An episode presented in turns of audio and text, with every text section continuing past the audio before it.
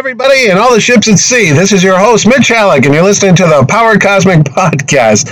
Uh, I was just going to trip down someone's memory lane, not mine, but our next guest here. You know him, you love him, you can't live without him. You've read his books, you've read his editorial uh, commentaries over the years, and now he's back just when you thought he was gone. Like a bad penny, he turns up once again. Ladies and gentlemen, wake the neighbors, phone the kids. It's Paul Kupperberg, but he gets mad at me because he says I pronounce his name wrong. Right?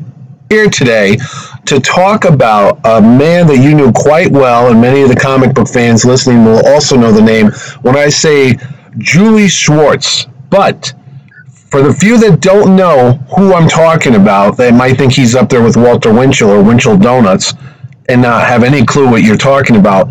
Give us the elevator pitch history of who Julie Schwartz was and why he was so important to DC Comics. Uh, Julie Schwartz was uh, an editor at DC Comics from 1944 till about 1986, I think, um, and then went on as uh, editor emeritus until his death in, in 2002. Uh, but uh, Julie was the editor who in 1956 was given the assignment of resurrecting the Flash, the showcase uh, comics, and, and therefore helped ignite the, the silver age of comics. Um, there are those who have said that Julie is probably one of the greatest editors of the silver age. I would think he was the greatest editor of the silver age.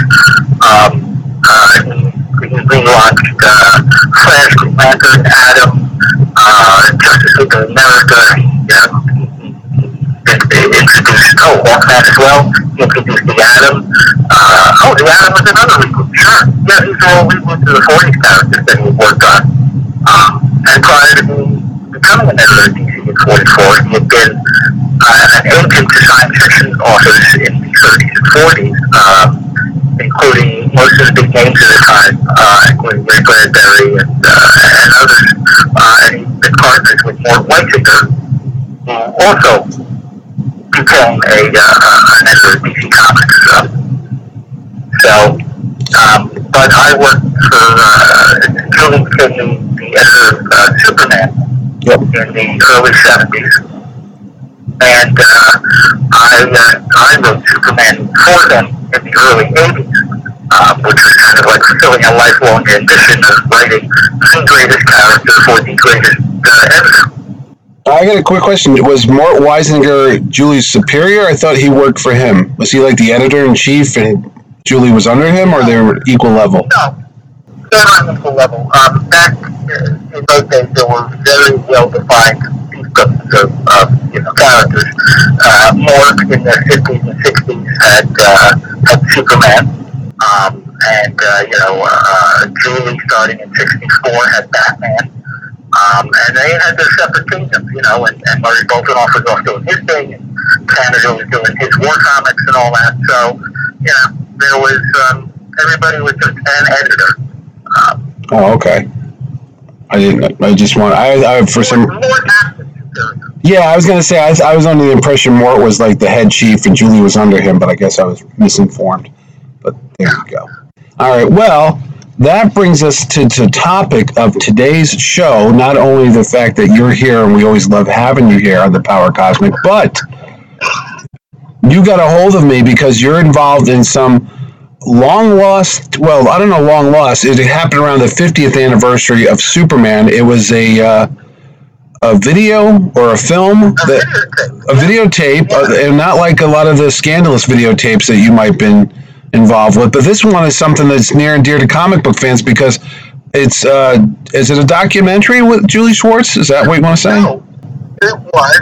Um, it is a videotape of Julie giving a, uh, a presentation, a slideshow presentation.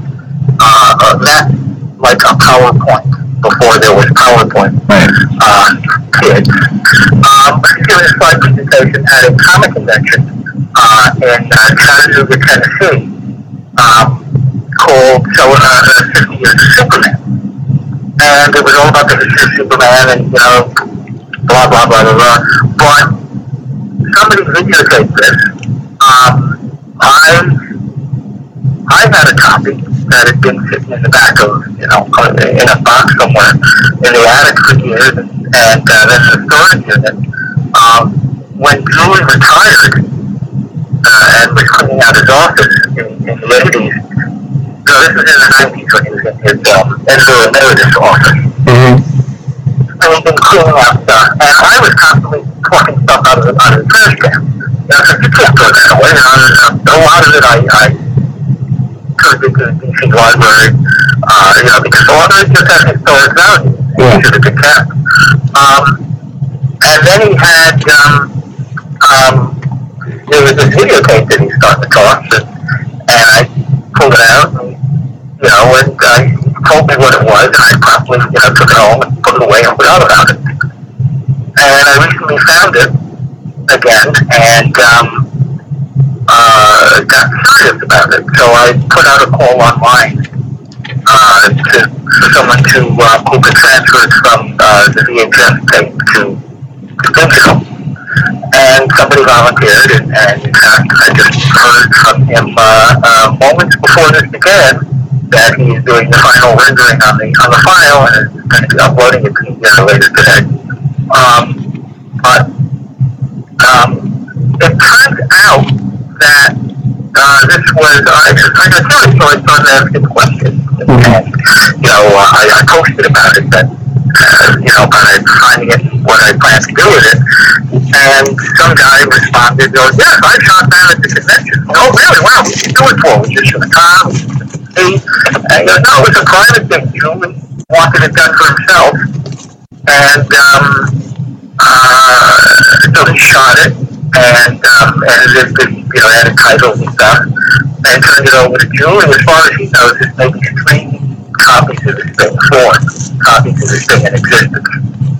Um, so, and as far as I've been able to tell so far, uh, that was the only time Julie gave this presentation. Um, uh, so far, nobody has come forward saying they saw it at the Mother Show in, in 1978, uh, celebrating the 50th year. Um, and I also did some in research came across um, Heritage Auction Uh, uh, in 2005, I think it was, sold off the slide carousels on oh, that presentation, oh. along with Julie's index card notes. So- uh, for the presentation. So this would be a perfect companion piece to whoever owns that, or through the magic. I was going to say through the magic of modern technology. How are you going to make this available to folks? Is this something they're going to be able to purchase, or is it going to be online? Yeah. Um, uh, it will be online. Um, we are going to talk to Michael Eury of uh, the most excellent magazine. Um, and um, Fashion Magazine uh, Facebook page is going to host a world premiere watch party uh, in a date to be determined soon in the next couple of weeks to premiere this video. Um, so everybody will be able to watch it online and the world premiere if they choose. And then after that, I'm going to make sure it gets up on YouTube or, or some such place so that it's available. And again, if folks are unfamiliar with some of the people that we're talking about here, Michael Eury is a name that you might know because he, he's also a comic book writer and editor. Because I also see his name on some John Byrne books from Marvel, and I think it was Marvel in the late '80s, early '90s. I'll see Michael Eury's name on some stuff. I, I, well, I know him from his uh, time in DC Comics. He was Right. editor there. And then he was um, uh, uh, Dick Giordano's assistant. Um, uh, and good guy. He knows his, certainly knows his, his comics and stuff. And um, puts out a really good magazine. Right, but he's also associated. Yeah, like you said, the magazine is from TwoMorrows Press. They also have digital copies if you can't get any at your local comic store. Because I know it's, be honest with you, it's hard to find some uh, back issue and alter ego books because I'll go to my local store and because they're not mass produced books. I don't think there's a lot printed every time. And then the other thing is a lot of shops just don't carry them because they're not i'm going to say they're not geared toward the younger audience they're geared towards the, maybe folks like me mid 40s and older that remember the bronze age and silver age and all that yeah. and we you know we, we like our comic history so It's a small segment of comic book market. You know, Yeah. Like you I like our comic history. I, I write for them. Uh, I write for the magazine every now and then. You know, Yeah. I've been involved in, in enough of these, um, uh, uh, you know, enough comic books that I, I, I've actually been able to find my own experience and files for, for a bunch of things. Um, you know, I've got, uh, last piece I had was, um, a, uh, story of the failed, uh, Impact Comics relaunch. Um, everybody remembers that. No, I was just gonna say you caught me off guard there for Impact. What what was that project? that was um, uh, uh, licensing Archie Comics superheroes, The Fly, Black Hood, uh, and all those characters, Right. and uh, did a line of uh, supposed to be entry level comics. Um, uh, back when was this? This was about 1990. Um, uh, the Fly by by uh, Mike Parobeck, which is a beautiful book. Uh, the Black Hood by uh, uh, uh, Rick and, and I was gonna say the late great Mike Parobeck, correct? Yeah. Yeah, he. I remember him doing. Um, you remember? You remember the the Warner Brothers stores? I was gonna say he did. Uh, was it Shazam or some Batman book that was like uh, you, it was like a magazine that you could only get at the Warner stores. You remember that? It was like the Batman animated and Superman animated. It was, it was called uh, uh, Batman and Superman. Yeah, it was um, it was done for Welsh Publishing. Yeah, yeah, And yeah. it was edited by was edited by Charlie Kochman. Um, and uh, yeah, I, I uh, they would focus on a different DC superhero, Right, right. and um, and you often get the covers and the comic strips inside. I don't think they've ever collected those again because I, I don't remember uh, other than getting them at the Warner stores. I never saw them at a comic shop. I don't think those have been reprinted. That's a No, shame. and, and each issue, each you know a new story. Yeah. Um, uh, I did one for, uh, uh, I did a Hawkman story for it, which is beautifully drawn by uh, Rick Burchett. Um. That was a nice magazine. But now that wonderful art, well, won- wonderful cartoon. Yeah, yeah. And, and his fly was, was really, uh, it, was, uh, it was just a, a beautiful simplicity. Uh, but, um, uh, so those lasted about, you know, a little under two years, and then there was an attempt to do a relaunch, um, which um, didn't quite ever get off the ground. But I had copies of you know, pencils and scripts Oh. and uh, memos and all that stuff about it. Mhm. Um, and, uh, you know, so there was like unpublished Dave Coppel art that was Oh. like, That's cool. uh, Well, we, we, we, in fact, I want to I to write a piece about uh, about this videotape as well. I was gonna say we, we let's go digress here. We'll go back to what we were initially talking about, which was the videotape. How long is this? About roughly an hour or so? I think it's about an hour. Um, Okay. I forward to. Uh, I I don't think I watched it when I first got it. And the quality's pretty. The quality's pretty good for being a thirty-something-year-old video. It seems to held up. It, Okay. Um, uh, my understanding was it was originally beta, uh, and then and then transferred to VHS. Well, if I remember, Beta actually had a better quality of uh, image than VHS, so that's a good thing. They were just bulkier. That's all. The the, con- the contraptions used to do it. Now. Well, there was because you needed more tape because they held more information. Yeah, yeah, yeah, yeah. The other thing is, so when this was done, how many people were in the audience? So we're talking maybe only a couple hundred people, maybe have seen this or were there. Oh, I, I, I, I, I was oh, 50? uh, Okay. Chattanooga, Tennessee. Yeah, yeah. It's not on the circuit. Yeah, I was gonna say it's not. in January. Yeah, yeah, It's, called uh. Still running. yeah. yeah. Um, but um, But it was it wasn't one of those San Diego two hundred thousand attended events. So okay, so this is cool. no, I, I, I'm sure. I'm sure less than a fewer than hundred people have ever seen this. Uh, this that many. Well, that's really cool. Now, you know what? It's funny because you mentioned TwoMorrows press. You talk about this videotape, and you talk about the impact books. And as a historian, well, we call somebody a historian when they're around for a long time and they remember a lot of stuff. So, good luck with that. Yeah, and you're an old guy. I'm trying to be politically correct. You have many years of experience, Paul.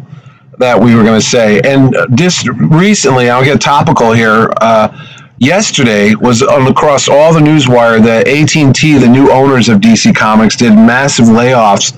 Uh, roughly about 600 people were let go. Now I know you might not know any of them directly, but this is kind of like the implosion that you were you were on the front lines in the late 70s, correct? At DC when the last time they did. Now what was that like? Was that a mass layoff as well? That was uh yeah. Yeah, that was that was pretty bad. Uh my job was eliminated. I was on staff at the time. I was assistant uh, to the public relations guy. Yeah. And um, um, the um, you know, in fact, I, I happen to have the uh, direct current, which was the in-house uh, newsletter. Produced, uh, newsletter. Yeah, I remember that. Yeah. Um, and um, I happen to have the the one that announces uh, the, the, the. I mean, I don't call it that. It's, no, no, no. Yeah. It essentially things that uh, we're, we're considered treats. We're too inefficient. So we're splashing all these books. um, Oh, so they spun it to look like we're so good we don't need all these extra people. Well, uh, there is talk about the people that got laid off. Back in 1978, uh, fans were kind of, you know, on a very different level. Uh, they, they, they didn't, their noses weren't deep as deep into the uh, minutia of the business. Yeah, yeah, the, the inner workings. They didn't know how the sausage was made because yeah. that's, and, and yeah. Still don't. They, Yeah. Right. I can't tell you the number of posts I see about, well, this has happened because this, that, and it's like, Oh yeah, everyone's a, everyone's an armchair expert on this stuff. I'm like, everyone's an expert. yeah, it's like, oh, I worked, I bought a ticket to a movie, so I know how Hollywood works. I what? Yeah, okay. It's the one that's dealing with um, that mural that was in the lobby at DC at 1300. Um, and that was originally the, um, the, the poster, the pullout from the uh, hardcover uh, History of the DC Universe. Okay. You know, that those are really by, Yeah. by a hundred different creators. Yep. And originally, uh, uh, the image of Chop Chop Yeah, uh, as soon as you said it, that's the first thing that popped into my mind. I'm like, yes, it was drawn like it was drawn in the 1940s. Right. You know, right. Stereotypical anti-war thing. Yeah.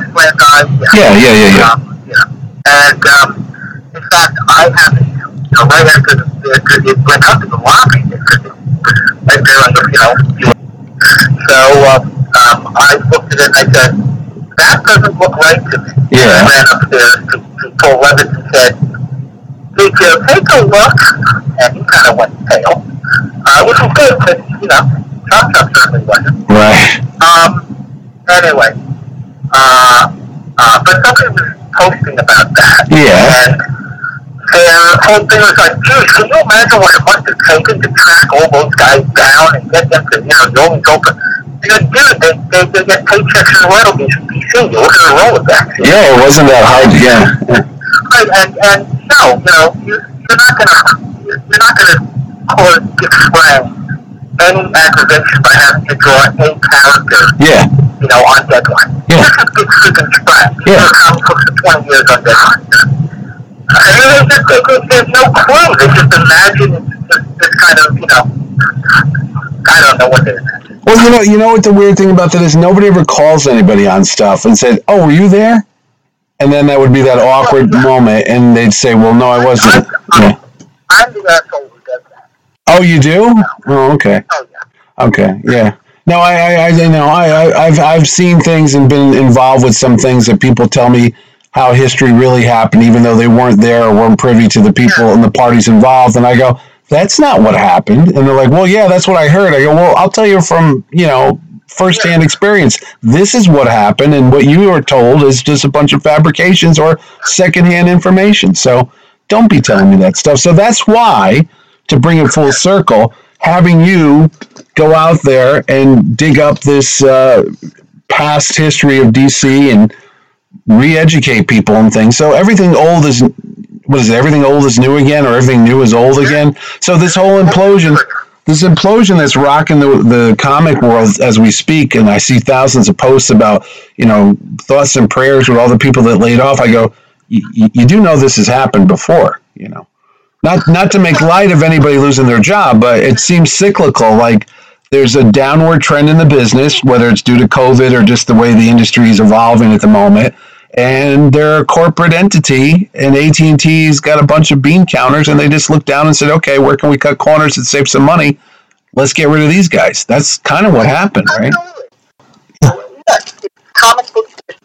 Yeah. Um, and, and when I see that, you know, this guy was off, uh, but that guy is still there, it's like,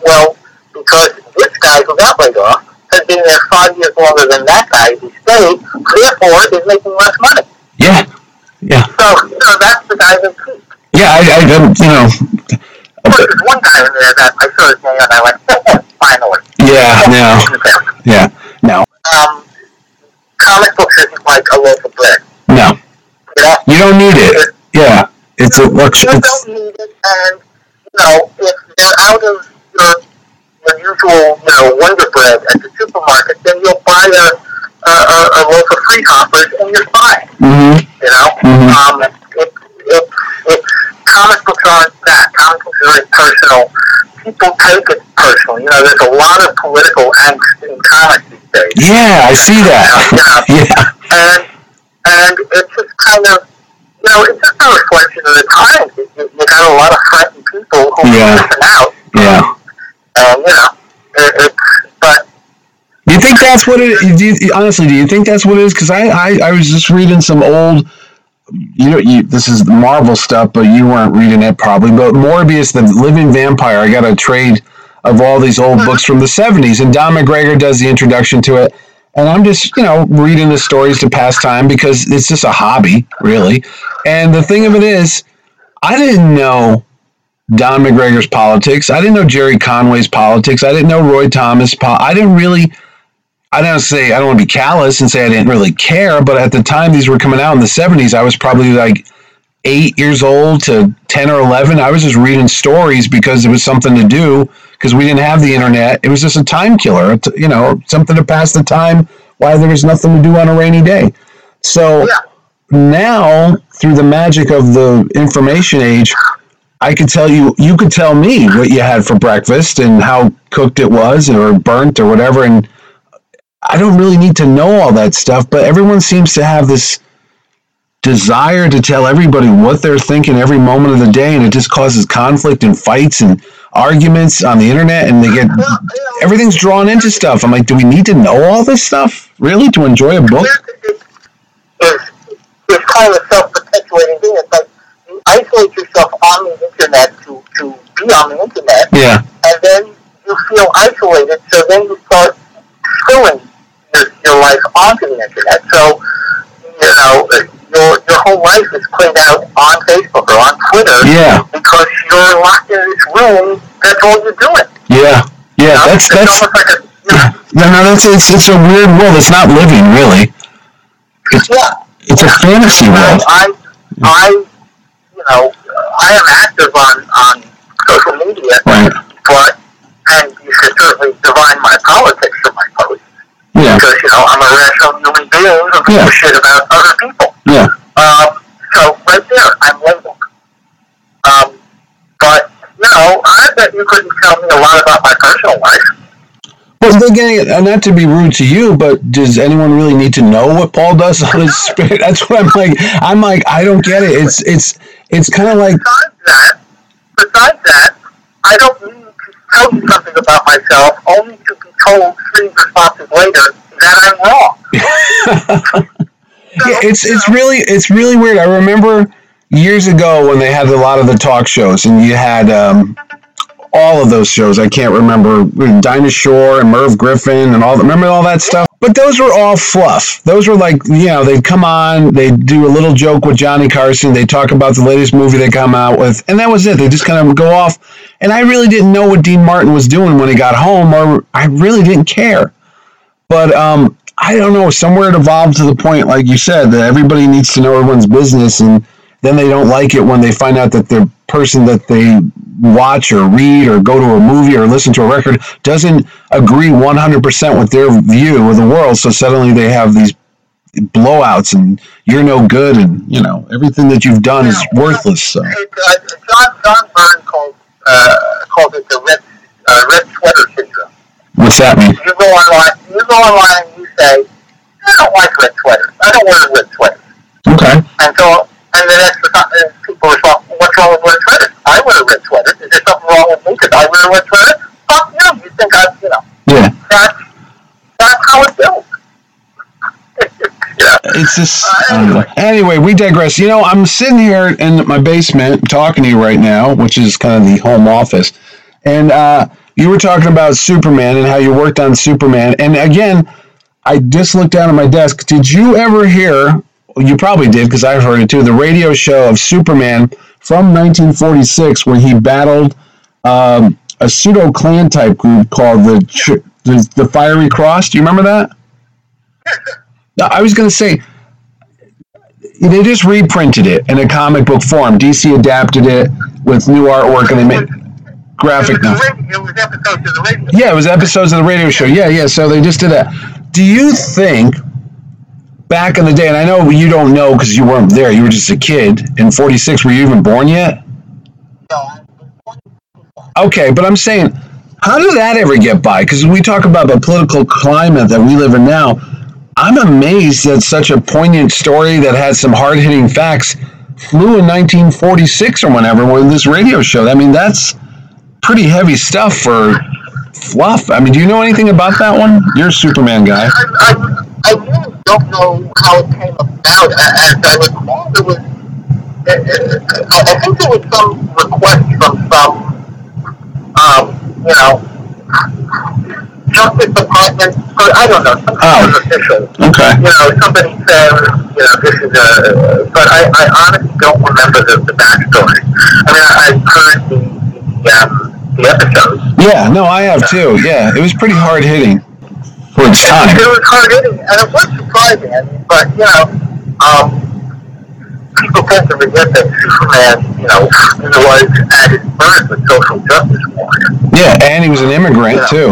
So you can And do even if he was an immigrant, you know, um, you know, uh, and um, even though that got defeated very quickly, you know, once it got popular, it, it of, kind of veered away from it. You know, beating up on white beaters kind of. Yeah, yeah, and landlords and yeah, Yeah, and they, you know, made the story bigger and more, you know.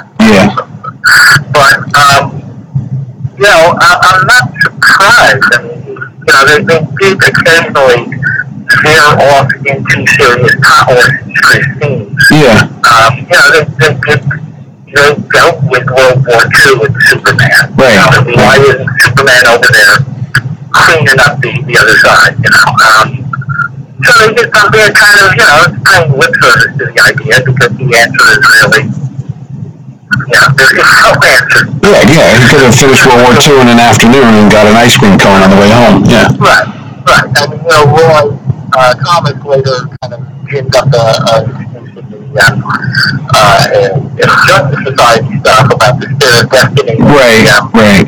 uh, you know, uh, that Hitler and Tojo had Spear of Destiny in the, um, oh, I should know this, I wrote a novel using that as a whole theme. No, it was like magic that they made like a barrier that Superman couldn't go through. Yeah, Right, if, if, if they don't under the influence of these objects, they would be turned, you know, they would be turned to the other side, so they had to stay out of Europe. Yeah. out of anymore. Um, you know, silly, but then again, it's comic. It's a comic what book. we do, Well, here's the thing for you. Do you think nowadays, I don't know how old, because you're the one, years ago, you told me years ago about the magic age for a reader of comic books. I think you told me it was around 11 or 12. I said the golden age for comics is 11 years old. 11 years old. So that means there's a magical time in your life when you're just leaving your innocent youth behind and you're about to become a cynical young teen and you, the world is open to you. There's all these possibilities. And that's when most people get into comic books and discover the rich imagination and the worlds and all the possibilities. That's the sweet spot. Do you think nowadays that the modern 11 year old is too mature for such a time, or is it not even a possibility anymore to fall in love with comics? I, I, it's, it's a possibility. It happens. You know, I, I see kids at, at conventions all the time. Um, you know, they're coming in. I, don't know if they're gonna, you know, still be leaving past, uh, you know, when they move out of the house. Right. Like they're gonna walk around, go, hey, check this out. But um, I, I think that um, uh, uh, these you know, back when I was 11, it was 1966. Here was my choice of entertainment. Go to a movie, Right. listen to the radio, Right. watch TV, read something, go outside. Well, that wasn't going to happen. yeah. But, you know, that was it. That was it. Uh, and there was, you know, it, it, everything, all of those things were solitary. Yeah. You, know, you go to movies and sit down to hang out. But nowadays, you know, there's no time. I, I don't have time to read comic books. I'm online. I'm playing, you know, uh, Warcraft. I'm doing Yeah. whatever. Yeah. Um, it's just, you know, and, and it's also, it's, it's kind of broken up the structure of the family. Uh, you know, um, uh, when, when I was growing up, Mm. I watched what my parents watched. Yeah. Because there was one, there was one TV. There's one TV. Yeah, I hear you. I recently was thinking, you know, all the uh, reruns, the old reruns on TV these days. I go, well, you know, uh, all these westerns that I never watched. You know, I, I guess I didn't like westerns when I was growing up. Oh. And then I realized, no, my parents didn't like westerns, hmm so I never watched them. Right. So I was never really exposed to them, you know. Um, and, but I knew, you know, I knew what was out there. I, I knew, you know, my parents and I shared the same popular culture. And frankly, I got to learn their popular culture because, you know, I was watching the Ed Sullivan show for the comedians for the Beatles or, or whatever. And uh, uh, along the way, I got exposed to the Bolshoi Ballet and to, um, and to the comedians from the 1930s and 40s. And, Right. you know, the figures of. So, know, now on the internet, everybody has their own device, and Yeah. everybody goes off to a separate room, and they're all doing their own thing. Yeah. So it's. You're Twitch today, huh? Yeah, no, I, I, there's a uh, to me there's like a sadness because I just you know you think back at all the things that you grew up with. I hear you about the TV shows. I go, my kids don't know all about Happy Days or Mash or all that stuff that I grew up. They they know of a little bit because they'll hear me say, oh well, Fonzie did this and Hawkeye Pierce did that, and they'll be like, what the hell's he talking about? But I didn't know Fibber McGee and Molly and you know Amos and Andy, all the stuff my uh-huh. folks watched or listened to because that was not part of my world. You know, it doesn't mean it's uh-huh. yeah. You don't know. You don't know the stuff know. No, I do not. No, I do not. You know, you can say to them, "You mean to tell me you don't know who, you know, who, who what Bonanza was?" And Yeah. you, and you know, and they'll know. Oh yeah, I had no idea. You know, that they would tell me these these shows that they would watch on the Disney Channel, and I can't remember the two twin boys. Uh, so oh, the Suite Life of Cody and Zach or something. I don't even remember. Something like that. Yeah, but that, they, that that was their happy days. They were all into it, and they'd laugh about it and tell me, like, yeah, okay, so th- You know, we can look at it and it's not as good as our happy days. Yeah, yeah, fuck up. yeah. What do what do we know? We're sitting here talking on a beautiful day about comic books that came around 50, 60 years ago. But But that's cool. Oh, you know, we like that. Look, I, you know, this- again, the internet is a place where you have to like what everybody else likes. Otherwise, what's wrong with you? exactly. You know, it's like the people say, you know, I'll, I'll mention something I and they'll go, oh man, I'm sorry, I never listened. Don't be sorry. You don't have like what I like. You know, I don't care. You know, my enjoyment is in no way affected by whether you enjoy it or whether you hate it. Right. I don't care. No. Well, I'm not out for your approval. I'm out to enjoy myself. Well, but when again back to when I was talking about the radio drama and stuff, I was trying to think: Is there a way now to introduce younger audiences to morality or just you know what's right and wrong, ethical? Because I got to be honest with you, I grew up with Catholic school, but I think I learned most of my my moral caliber from comic books. You know, what was right, what was wrong. Because what would Superman do? Forget what Jesus would do. What would Superman do in this moment? What would Batman do? What would uh, Captain America do or Spider Man? I mean, it's kind of crazy, but you know, sometimes your mom and dad, my mom and dad were working all the time. There wasn't anybody at home, like a mentor saying, do this, do that. So you would fall back into the comic books and kind of find out what they were doing. But but do you think that it's still a good tool? I mean, you're a writer. Do you think you could still write a, a, morality play and set it in a you know an animated or a cartoon or a comic book, and some kid some kid can read that and go, "Wow, this is really a different way of looking at the world." I, I, I hope that you know when I'm doing that that stuff, yeah. what I do yeah, we, I was on a, I did a panel for uh, a virtual convention the other day, um, uh, and it was about the writer's voice yeah. and what we do. And, you know, it, it, it, you know, the question was, well, you know, do you, do you know what the message of the story is before you started? You said, oh, I, I, I never start out to write a message, to, to, to, to you know, send a message yeah. in my story unless, of course, I specifically, you know. Why is that? Do you think it, it does it become too heavy-handed when you set out to do that? You just absolutely, yeah. Special you know, I did a, a mother's drunk driving story for uh, for Archie, right? For, for Archie Comics. So you know, it's a six-page story slapping you in the face, going, "Don't fucking drink, kid." Yeah, yeah, yeah. And what else is it going to be? You know, you, you can't you can't settle that. No. But you know, I never set out to uh, to tell to, to, to deliver a message per se. Right. But you know, they come. You know, they, they come out there and uh, you know they they evolve in a story. And frankly, no matter what I intend to put in the story, yeah, the reader is going to take from it what they want. Right. They find. Have you ever had people have come to me constantly saying, "I love the way you did that, but just put that in there and make that." And uh, did. Oh yes, I did. Right. Sure.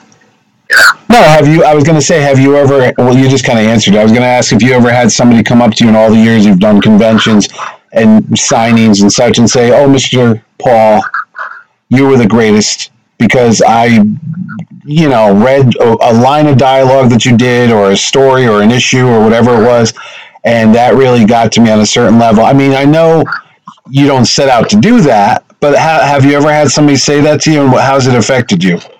Like, you, something you wrote really made a difference in someone's life. I've had people tell me that they read a story of mine at, or whatever the story was, at a particular time in their life, a couple times, and because they get through it. One person said, you know, that story saved my life. Um, I don't know if that's true, and you can only feel humbled by that. You know, there's really, like, you know, crap, I'm, I'm you know, I'm writing this silly Aqualad story. Yeah. And, you know, and, it saved your life. Well, shit, I'm so happy I was there. You know? Yeah, yeah. You know, I, I was just, you know, a couple, last earlier this year, there was uh, somebody in, in my business, you know, overdosed in my building. Yeah, I remember you telling me that. Yeah. In the park. And, and it was just like, you know, you, you, you know, the, the, uh, I, I found him and I called uh, the paramedics and he was okay. And, and, and, and um, but, you know, you look at that and you want to be angry and you want to be, you know, uh, but all I was was like sad and kind of humble. Yeah. You know, I mean, it's like, uh, you know, I'm not making any, you know, it's just, I, I just happen to be at the right place at the right time. Right, right. And frankly, I had somebody on the phone going, no, please just go down and check. Yeah, yeah. Um, so, know, but it's kind of like I was just there. Yeah. You know, I didn't really do anything but still somebody is still breathing today because I was there. Yeah. Well, okay, you know, I will take that every day. Was there ever a book that you read by an author or one particular story, a movie or something that affected you that you w- wish you got a chance to say something to the uh, the writer and say, "Wow, that really changed my life"? I don't know if it's if I ever had kind of a, a bulb experience um, from some from a book or a movie, I'm, I'm you know, I, I'm kind of like I've always been too much of a cynic to buy Mm. into that deeply into my. Um, but um, you know, I, I, I have read many things that have affected me, and I have been lucky to, to actually meet a few of the people, and, you know, and, and say something about it. Um, you know, I, I always do. Or, or were you inspired by somebody that made you want to become a writer as a kid? I, I guess so. I I know their names, you know, because there, there were no credits in comic books, you know. Yeah. Oh, so uh, well, it didn't have to be comic books. I was thinking there might have been, you know, other forms of, you know, literature or whatever. It didn't have to be a, a comic book per se. That you said, "Wow, I want to do this when I grow up. This is a this is a cool job." I, I, I don't remember not wanting to do this, so I can't really Okay. like I never had that epiphany. Um, it was just always um, I was always drawing and scribbling and writing things down. And Mhm. I mean, I have I have you know comic books uh, that I drew on online uh, you know, notebook paper Yep. Yep. from when I'm you know from when I'm seven eight years old. Yeah. So, you know, I was born into a household where there used to be comics all around. My uncle uh, 10 years older than me. He lived next door. Um, so, you know, I was 5, 15. Yeah, I'm getting, I'm getting overflow. Yeah. Um, and my, uh, my brother, my older brother, a couple years older than me, he was reading comics already. Yep. Um, and he was a precocious reader, so there was plenty around, you know, that, that I picked up on. So it was just always there. And then I saw, uh, I do remember seeing the first time I saw uh, a Superman, the 1940s Fleischer Superman cartoon um, on TV, and that kind of like blew my mind. Yeah. And I was followed not long after by going into the candy store around the corner and seeing that same character, you know, on the cover of a comic book, but in color.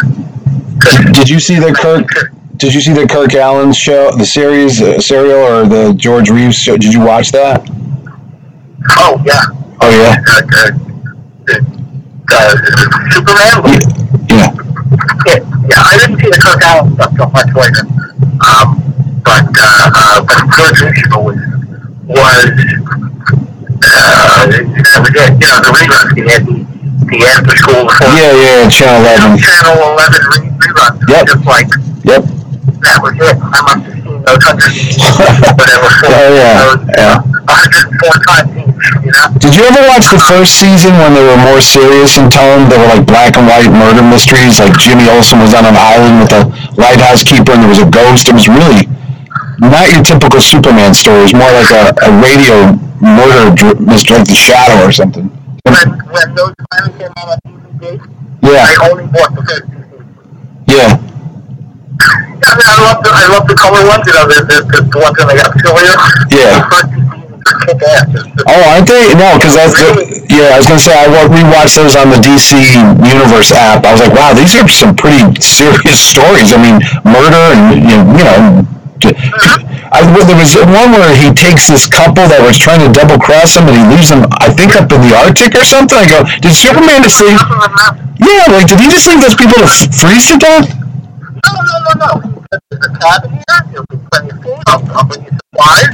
But until I figure out what to do with you, because you know my secret identity, yeah, I'm gonna leave you up there. And, uh, yeah. then- but, uh, you know, it's like, but comic books still do that today. Yeah. Watch an episode of The Flash, and they're still military Ukrainian people in their. Yeah, yeah, yeah. Um, I know, yeah, I never understood that on that new Flash show. They have all these prison cells with all these criminals. I go, who's paying? Do these people have, have they, were they read their Miranda rights? Do they? I mean, they just lock them up. I don't think you can do uh, Guantanamo Bay in Central City. You know? don't get me started on those shows. Okay, okay. Well, But, uh, no, and then they tried to climb down to escape. yeah, yeah. And that's when they fell. And they fell to their doom. Yeah. Superman, because she was wearing high heels. Well, that'll do. Yeah, it's not something you wear on a Mount Everest climb. It's not like uh, Captain Marvel serial where he's taking the guys and throwing them off of roofs. Yeah. Yeah, They were they were tough back then. They were tough. Yeah. I don't know. Well, I was just just curious about that stuff. All right, so the Julie Schwartz, you're gonna have a viewing party. Uh, do you have a date all set for this? Is this gonna be online? We have not, um, you know, because of uh, various issues, including the weather. Because uh, uh, uh, Mike is down in the Carolinas, where where they get uh, hit every single time. Yeah. um, plus some deadlines. So we're going to work it out, but it'll probably be, it's going to be this month. Um, Okay. People can, uh, can, can check it out on my Facebook page, uh, uh, Facebook and Twitter page, And back issue too, They can check that. and back issue, yeah. And, uh, you know, I'm sure I'll put a big thing on my PaulKupperberg.com, Yeah. uh, and, well in advance announcing it. So, um, you know, we'll get the word out there. Well, how do you uh, how are you coping with staying home for the last six months through all this? Sadly, it's not that much different. I I said the same thing to my wife. I go, I don't want to say anything, but I've been doing this since I was a kid. You know, it's not going not going out, reading books, being kind of antisocial. I'm like, I, I call that I call that Tuesday. You know. I'm a freelance, right? You know, Yeah. um, where was I going? You know? I don't know. Um, Well, I mean, I miss the conventions because one, that's my source of income. But I do. I like we talked before. I love how Facebook has to keep throwing in my face. Hey, remember this last year when you had a, a full time job and you were having thousands of people show up? I'm like, yeah, I know. Thank you. Thank you for telling me about that. Yeah. well, I, I, I, in fact, I, I'm um, you know, I'm going to uh, try to do a virtual dealer's table this weekend. Oh, In, you know, in honor of Terrific Con. You know, it's like, so I'll, I'll show my books and stuff, but we're not posted. So it's like you're actually there. yeah. No, I think If I, not, I just won't charge. I think John Suntress. I talked to him on Sunday. I think you're involved in some kind of panel with something called Mainframe Con. It's you, Ordway. Is it Paul Levitz, Elliot Maggin, It's me, Ordway, Maggin, Stern, uh, and, and what, I don't think it's that. Marv Wolfman? I don't think it's something about the, the 50 years of writing Superman or something like that. Yeah, it's well, it's, it's, it's just Superman writers, although when you break it down, it's going to actually be 50 years because, you know, Elliot and, Right. uh, and stuff were Yeah, that's the doing 70s. that the early 70s. Yeah. So, So that, but that's gonna. But wh- where's that gonna be on, on on the Word Balloon podcast, or is that online? Do you know where that's be? is Mainframe Comic Con. Dot com, maybe. I don't know. I, I know John. John mentioned you to me. He's like, "Oh, I'm talking to Paul this week too," and I said, "Yeah." And he said, "Oh, we're, we're doing something next weekend," and I'm like, "Okay, cool." I, first, I heard of it. Um, their, their website is mainframecomiccon.com. Okay. Well, hopefully they'll have it recorded, and if you miss it this weekend, you can go on YouTube or something and watch it, or whatever. So, but It's, uh, it's something interesting. Yeah, uh, you know, I don't think I've ever sat down with, oh, so, so. It was, uh, Superman Writers Panel, there you go. And it is at 2.30 on Saturday. Um, Dan Jurgens, my- that's it. Right. Yeah. Dan, uh, Jerry Ordway and myself. There you go. by John. Yeah. So it, it says 2 o'clock on the schedule, but it's actually 2.30. Eastern time. Uh, sure. Okay, there you go. Um, all right, and it's on their website, I That's like a math question. Yeah, I, I, like I said, I mean, they did the San Diego Comic Con at home like two weeks ago. It was kind of, no offense to the organizers, it wasn't well organized because I don't know what was going on. I'm like, wait, wait, wait, when am I supposed to watch something? And where, where is it now? And you know, I felt like every bit of my 54 years trying to figure out how to work a remote control to get the TV to come on. I'm like, huh? What's happening? Exactly. Probably, Dad. How many times? I was gonna say, how many times do you have to reset the twelve o'clock blinking on it? Will you just leave the thing alone and stop touching it? but I want to watch the Golden Girls. Yeah. I'm oh. Oh, double time here! I know it's almost time for Wapner. Right yeah. After, right after diagnosis, murder, Right in between right it. And if there was Matlock on, your head might explode he was no Raymond Burr, by the way. By the way, I, did you know Raymond Burr read everything off a teleprompter? I'm amazed by that. Like he never studied his lines. He was just like off camera. They had a teleprompter and he was just reading stuff like a newscaster. I'm like, whatever.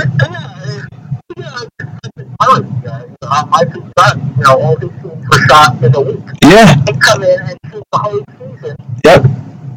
And then you know go home. And then they'd work around it. Yeah, they'd go put the, the fillers in, and then let's go talk to Pop, and they'd cut to that. Yeah. Hey, man.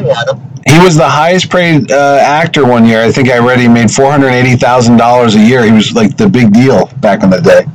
Fred MacMurray. What do you call it? What was that? I don't know. Wasn't he the Wasn't he the model for um, Captain Marvel as well? Fred MacMurray. No, no. He was the deal, man. 1940 or so. And he looks some great movies, Diagnosis. That? diagnosis murder. Yeah. No, wasn't he in Ga- was No, wasn't he in Gaslight? Isn't that him? Where he's trying to drive his Barbara Stanwyck crazy. No, that's, um, that's, uh, what's his name? Uh, uh, the guy from, um, Casablanca. Humphrey Bogart. No, Peter Lorre. yeah, no, it's uh, Sidney Greenstreet. Oh, okay, okay. No, the, the guy who played the, uh, Louis. Oh, Paul Henreid.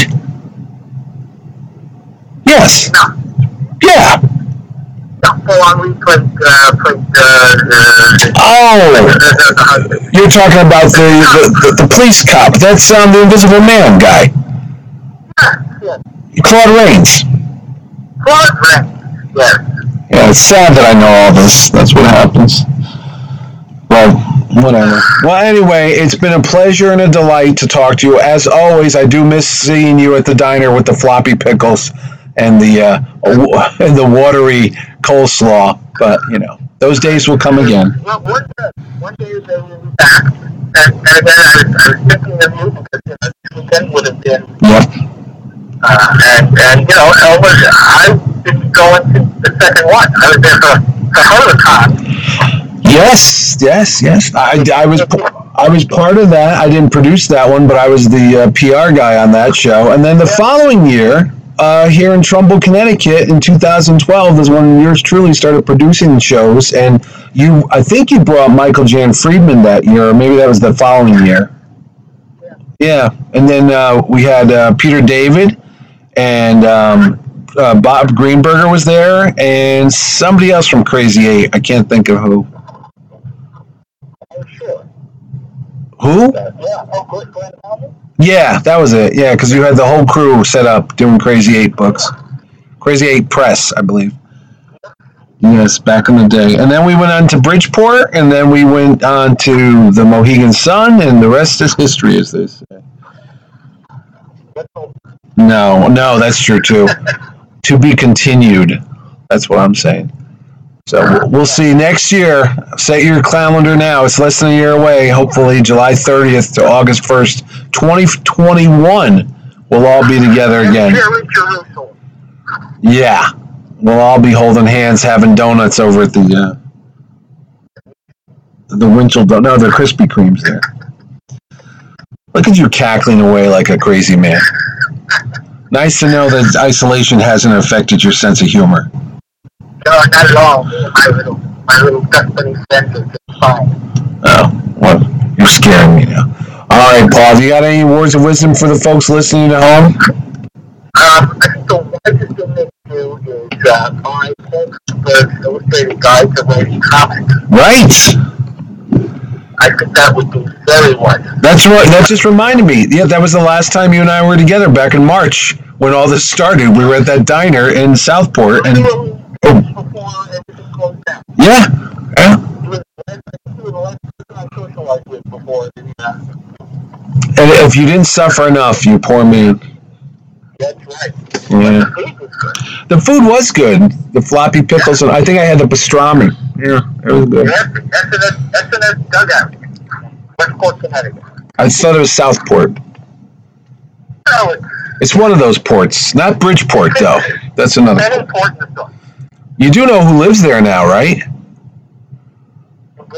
No, Southport. Bra- uh, Bradley Cooper and Brad Pitt and Leonardo DiCaprio. They all moved in to. Um, Wow. yeah, because Connecticut's COVID-free state, so everybody and their brothers come to Connecticut. Just drive down the road, you'll see all these out-of-state plates. It's really interesting lately. Oh, is that that back road along the water there? Yeah, over uh, near the Pequot Country Club, the golf Yeah, course. yeah, Yeah, well, I, I, I drive around all the that's where they all are. Yeah. my, you know, one good drive down there. That's I used to live over there. Yeah, right near where Don Imus used to live, and um, the GE guy, Jack Welch. Yeah. Yeah, Sasco Hill And a Road. little, and a little further down, you can call a little bit. There's Martha, you know, so. Yeah, over. She used to be on uh, Turkey Hill Road, Westport. Westport. Yeah, right down the street. Yeah, right down the street from the gas station, which I always thought was hysterical. Like, there's the Route One with the gas station and the Blockbuster and all that stuff, and then you go right off the side street, and you're in Martha Stewart land. Anyway, we digress. It's been an hour, so I'm gonna say I'm wrapping this up. They go check everything out. Get to Julie Schwartz. Uh, watch that thing. Get Paul's books about how to write comics. Check out Amazon.com for for the writing, focus works with the guys who write comics. Yep. And you can also check out my stuff at uh, Christian Press. Yeah. and at uh, mortcom.com slash comics Yeah. uh, dot html. Um, and uh, again, And some and some back and back issue magazines too, right? and back issue, well, uh, yes, I will. Uh, uh, And uh, your Doom Patrol Omnibus, uh, whatever they call that big ass collection, just came out. Uh, I think like three months ago or something. The big yeah, think a little longer than that. was it that one? Bronze Age uh, uh, Doom Patrol omnibus Yeah, featuring all my, all my and everybody else's. yeah, that's a big deal again. That shows on the the uh, DC or HBO Max or whatever it's called now. I, I saw it, the Doom Patrol. Yeah, I don't know. Yeah. Yeah. It's, uh, the second season just wrapped, I heard. Yeah, it did. Yeah. And you might not know this, you, you did some work on a book called Underworld that's being uh, published in the coming months, a big collection. I heard your name mentioned. Yeah, I did, um, it was an apocalypse. Yeah, an apocalypse, and they gathered all the stories up, and I guess you did some. Oh. They, they didn't tell you this? No, I, I, you know, I see it and they, they the they don't send anybody a transform. Oh, okay. Well, it's com- it's coming out in October. I knew about the Doom Patrol thing because I was, you know, I wrote an intro and I was supplying a lot of the um, uh, extra material uh, for the omnibus. omnibus. They, uh, they reprinted a, a previously unpublished film. Yes, they did. Yeah. Uh, uh, reproduced my synopsis and, and all kinds of extras that uh, uh, that were never before seen. I saw it over at Ordway's house. He had a copy of it. They sent him one for some reason. Um, he may have seen something in it. Yes. Yes. Yeah. There you go. When are they gonna put when are they gonna put that vigilante book together? Man, I wish they would. Right?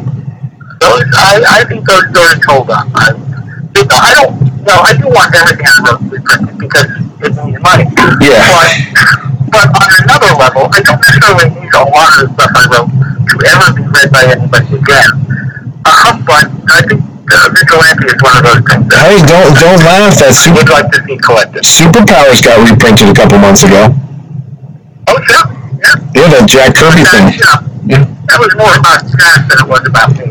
I know, but still, you worked on those stories too, and it was the kids' note for the toy line. And I think they're putting together that He-Man stuff again. Don't quote me, but I think DC's going to repackage that, and you did a lot of that too, right? Well, um, appearances of, He-Man in comics before I think the toys were even out. Yeah, so I think that's coming out soon. I heard. Cool. See, you're you're, you're all over the place. I'm, happy to be spread thin, I'm glad they have my address Yeah. to send me the check. to send you the check. All right. And on that note, I'm going to wrap it up. Everybody, th- th- thank you for listening to Paul's uh, comments and rants. And remember, the man is a professional, so everything you heard here, you can take to the bank and be self self assured that you got it from a good source. That's about it, kiddies. I'm going to wrap it up. Paul, we always say, and that's that at the end of the show, so I'm going to give you the honor. Say that. That's that.